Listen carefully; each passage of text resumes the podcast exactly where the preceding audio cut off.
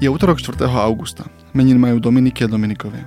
Dnes bude zamračené a na mnohých miestach bude pršať. Častejšie na západnom a strednom Slovensku, na východe by sa mohli už mraky trhať. Teploty by sa mali pohybovať okolo 25 stupňov a počúvate Dobré ráno, denný spravodajský podcast denníka Sme, dnes s Ondrejom Podstupkom. Ako asi môžete počuť, všetci ľudia, ktorí nešušľú, sú na dovolenkách, takže na dnes si tu zaseknutý so mnou. Viete, čo je lepšie ako počúvať podcast v aute? Počúvať podcast v splatenom aute. Investujte pravidelne do fondov cez ČSOB Smart Banking a môžete splatiť svoje auto, ale aj hypotéku oveľa, oveľa skôr. ČSOB. Pre vás osobne. S investíciou do fondu je spojené aj riziko.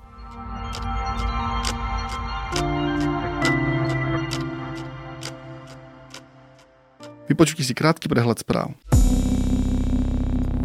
Slovenská ekonomika v druhom štvrť roku medziročne poklesne o takmer 15%. Aspoň takto odhaduje prepočet Rady pre rozpočtovú zodpovednosť.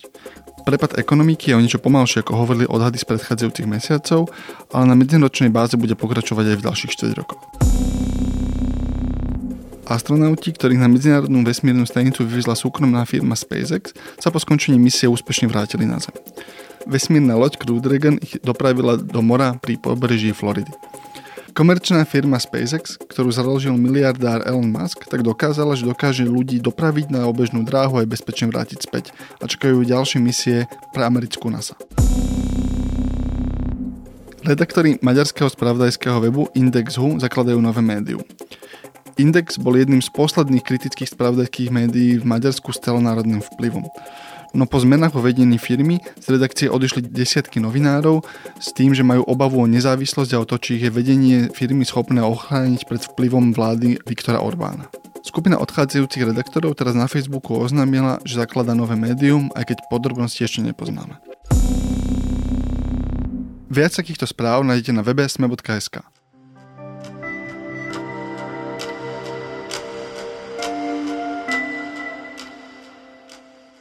Vlády Mexika a Spojených štátov s nimi vedú vojny celé 10 ročia a napriek tomu sa mexickým zločineckým kartelom darí prežívať a rásť. Vojna proti drogám a konflikty, ktoré sú s ňou spojené, majú veľký podiel na viac ako 30 tisíc vraždách, ktoré sa v minulý rok odohrali v Mexiku. Teraz sa ale podarilo zatknúť DPZ Ortiza, jedného z najhľadenejších ľudí v Mexiku.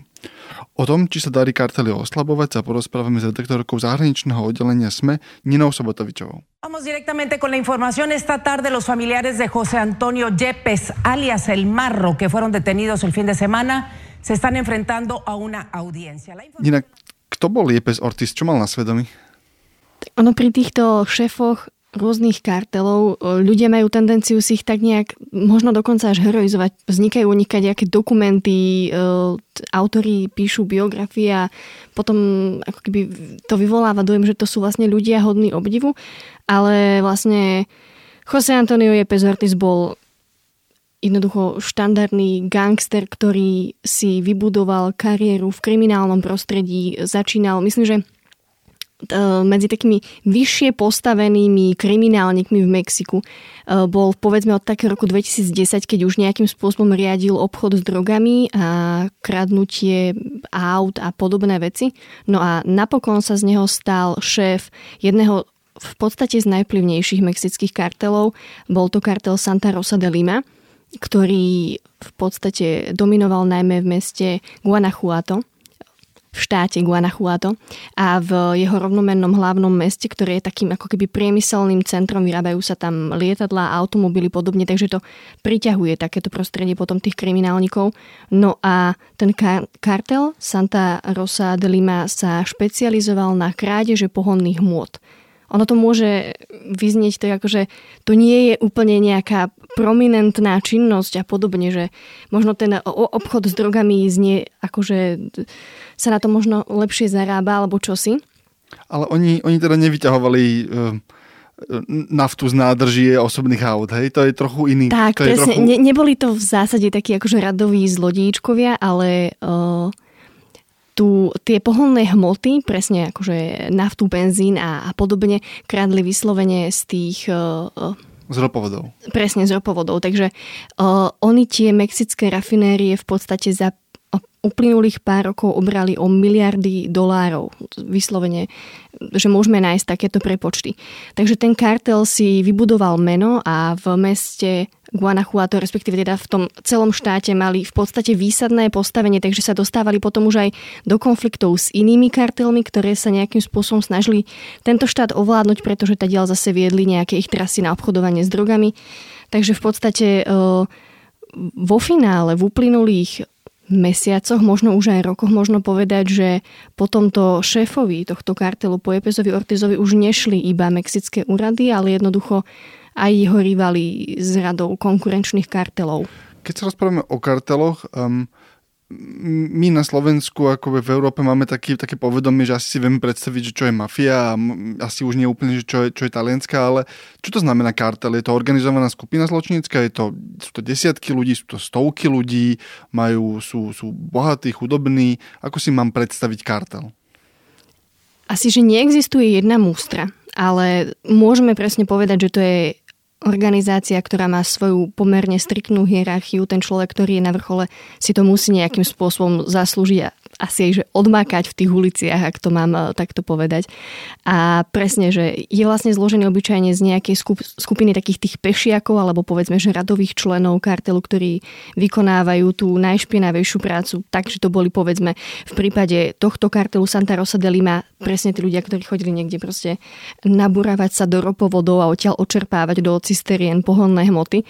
A potom sú jednoducho ľudia vyššie a vyššie v tej hierarchii a napokon na vrchole proste stojí ten šéf, ktorý to všetko riadi, rieši to financovanie a za ním chodia po tie finálne rozhodnutia, čo s nejakou akože vojnou s konkurenčným kartelom a podobne. A obyčajne teda tie kartely sú také, že môžeme povedať vyslovene, že špecializované. Keď určite napríklad tie, ktoré sa venujú drogovej činnosti a pašovaniu drog, tak majú aj nejaké pridruženú výrobu, povedzme. Ale napríklad v prípade tohto je to presne veľmi dobre vidno, že kým Santa Rosa de Lima sa vlastne sústreďovali na tú krádež pohonných môd, tak konkurenčný kartel, ktorý s nimi aj nejakým spôsobom ako keby súperil, to bola, uh, bol kar- kartel Jalisco Nueva Generación, takže Jalisco novej generácie, zo susedného štátu Jalisco, zase mexického, tak tí vyslovene sa sústreďovali zase na obchod s drogami, výrobu syntetických drog a pašovanie drog do Spojených štátov. Takže to znie ako taká akoby stredná nadnárodná firma, stovky teraz to zľahčujeme, ale povedzme zamestnancov, manažerská štruktúra, pri tých úspešných regionálne pobočky, akurát, že sa to premieta do násilia a kriminality. Áno, dokonca oni vlastne, napríklad Chalisko, nové, nová generácia operovali v Spojených štátoch vyslovene, takže tam mali svoje pobočky a tam si s nimi vlastne americké úrady nevedeli poradiť, pretože uh, ak sa nemýlim, tak uh, Chalisko, nová generácia kontroluje až dve tretiny obchodu s drogami v Spojených štátoch, nie v Mexiku, ale v Spojených štátoch. Dobre, ako z toho Orty sa podarilo teraz zatknúť? Vo finále postupovali tie mexické úrady veľmi pragmaticky. Posledné mesiace sa snažili na, akože nejak nad ním uťahovať tú slučku, takže e, zadržali jeho matku a myslím si, že sestru a držali ich vo väzbe, v podstate v snahe nejakým spôsobom tohto človeka proste zlomiť. A simultáne s tým, čo nejakým spôsobom postupovali tie mexické bezpe- bezpečnostné zložky, tak na druhej strane teda boli tí e, ľudia z konkurenčného E, kartelu Chalisko Nová generácia. Tí sa ich zase snažili eliminovať ako keby na tom ich poli pôsobnosti, takže vyvraždili vlastne stovky takých tých pešiakov, teda radových členov e, kartelu Santa Rosa de Lima. Takže v podstate ten Jepes Ortiz bol zahnaný do kúta na oboch frontoch. Išli po ňom aj mexické úrady, aj vlastne rivali. Čiže bola to vlastne tak ako zložila sa celá tá organizácia pod tlakom teda konkurencie a, a úradov zároveň. Je, je do veľkej miery vlastne možné, že pokiaľ by uh, sa tieto dva konkurenčné kartely naučili spolupracovať v tých kľúčových oblastiach, ktoré chceli, v ktorých chceli vlastne oba mať nejaký svoj vplyv do istej miery, tak možno by sa vôbec nepodarilo bezpečnostným zložkám toho sa takýmto spôsobom dostať, lenže on bol oslabený naozaj aj tým, že musel bojovať na ďalšom fronte. Takže v podstate toto určite nebola riadená spolupráca, ako to môže niekedy môžeme vidieť v nejakých akčných filmoch, ale presne na základe tohto sa to podarilo. Ako sa vlastne darí tým kartelom počas pandémie? Hovorila si, že teraz tam bola vlastne vyostrená vojna. Uh, zhoršuje sa to napätie v Mexiku, alebo je, je, je to teraz voľnejšie? Čo sa vlastne deje s celou tou, s tým obchodom s drogami? Mm. Uh, tak v zásade pandémia ona nepostihla iba tú legálnu časť ekonomiky. Tak ako to zasiahlo naozaj hospodárstvo jednotlivých krajín, tak isto to postihlo takú tú že šedú ekonomiku a rovnako aj tú ilegálnu, lebo napríklad pri tom obchode s drogami Jednoducho tam to funguje presne tým štýlom, že ide o obchod naprieč krajinami, naprieč hranicami. Napríklad uh, Chaliskonová generácia vyrábala syntetické drogy, pretože oni sa špecializovali na obchod s pervitínom, čo je teda syntetická droga. Zásobovali síce Spojené štáty aj heroínom a myslím si, že kokaínom, ale na, na výrobu toho pervitínu je, uh, sú potrebné teda nejaké prekurzory, čo sú také syntetické látky a tie Tie najčastejšie vlastne dovážali z Číny, ktorá bola ale dlhý čas tým epicentrom nákazy, takže proste tieto ich cesty obchodné, drogové boli uzavreté, takže ale keď sa tie mexické úrady chceli z prvoty tešiť, že vlastne takýmto spôsobom im konečne pandémia týmto kartelom zahatala nejak cestu uh, k zdrojom, tak ono to v zásade bolo to chvíľu tak, ale rovnako ako sa otvárali jednotlivé štáty, tak sa proste znovu otvorila aj táto cesta.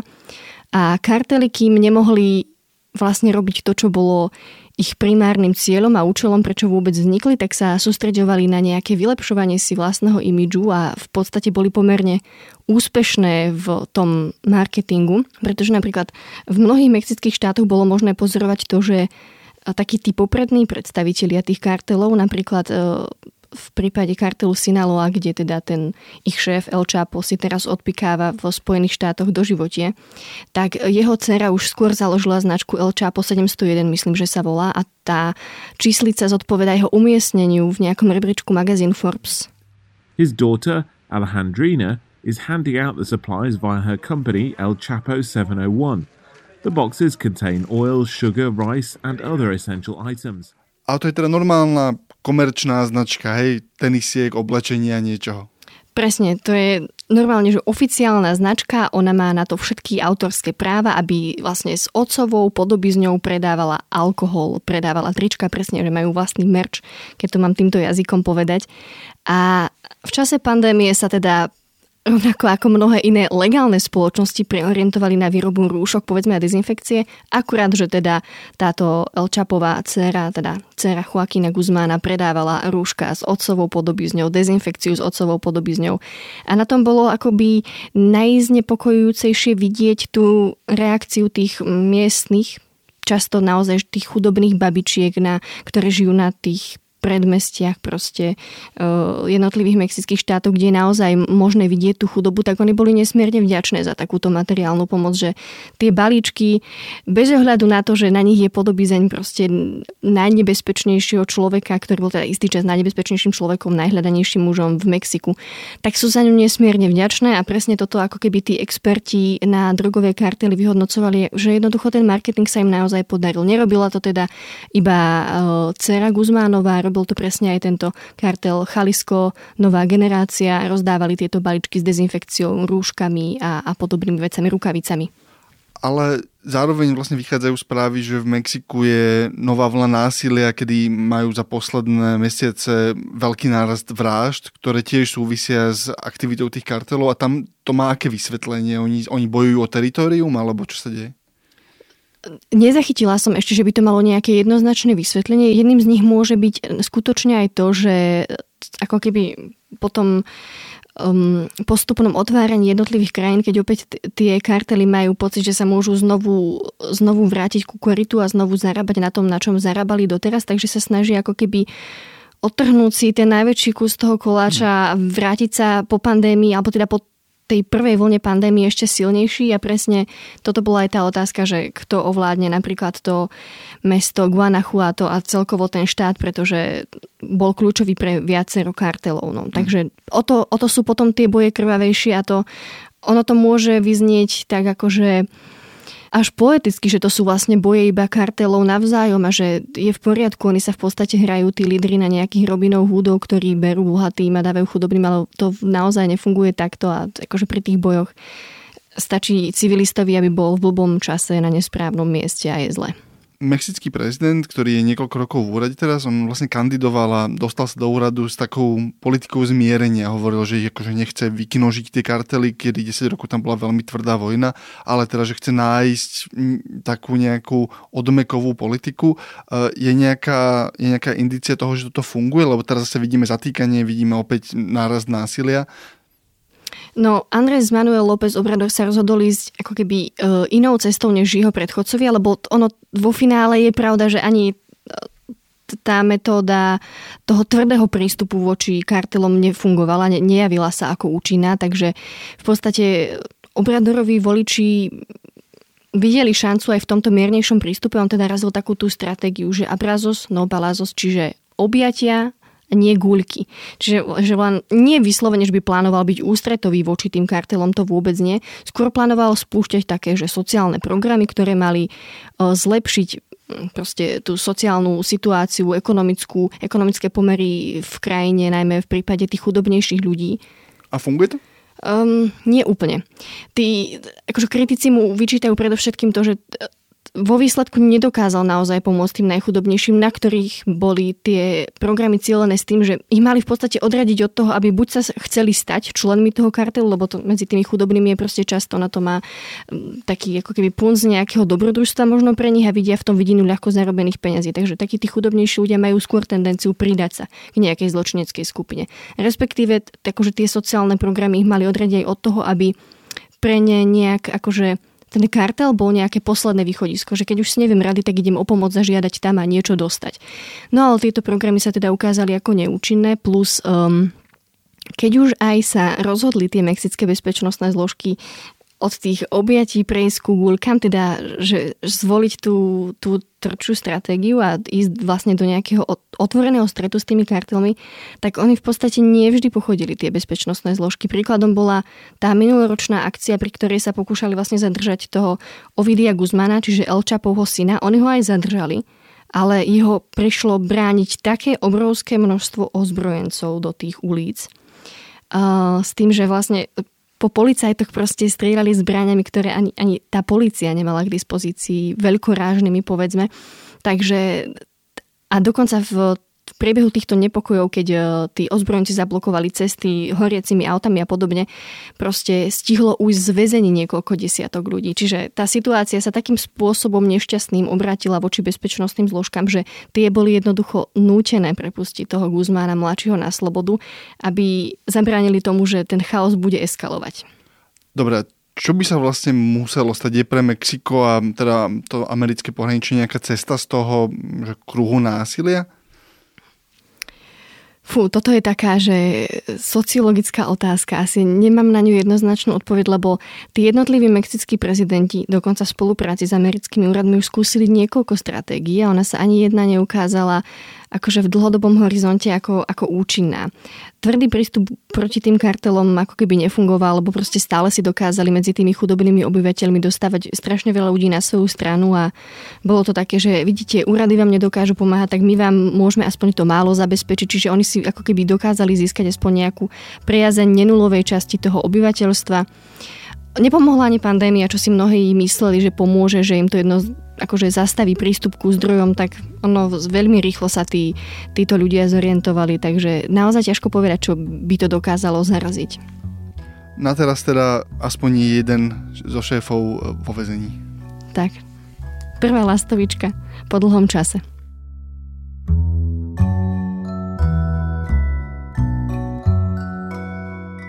Odporúčanie na dnes je síce niekoľko rokov stará kniha, ale len nedávno som zistil, že vyšla v českom preklade.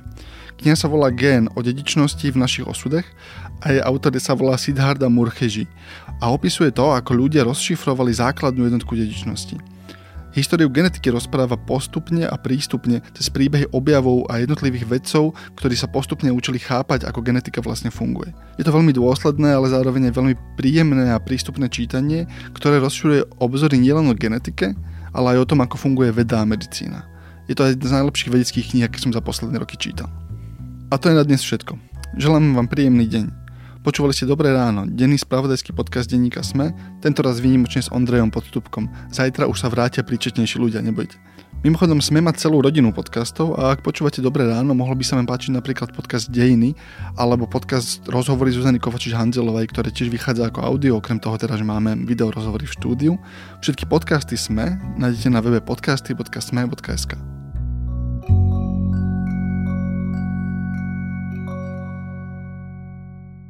Viete, čo je lepšie ako počúvať podcast v aute? Počúvať podcast v splatenom aute.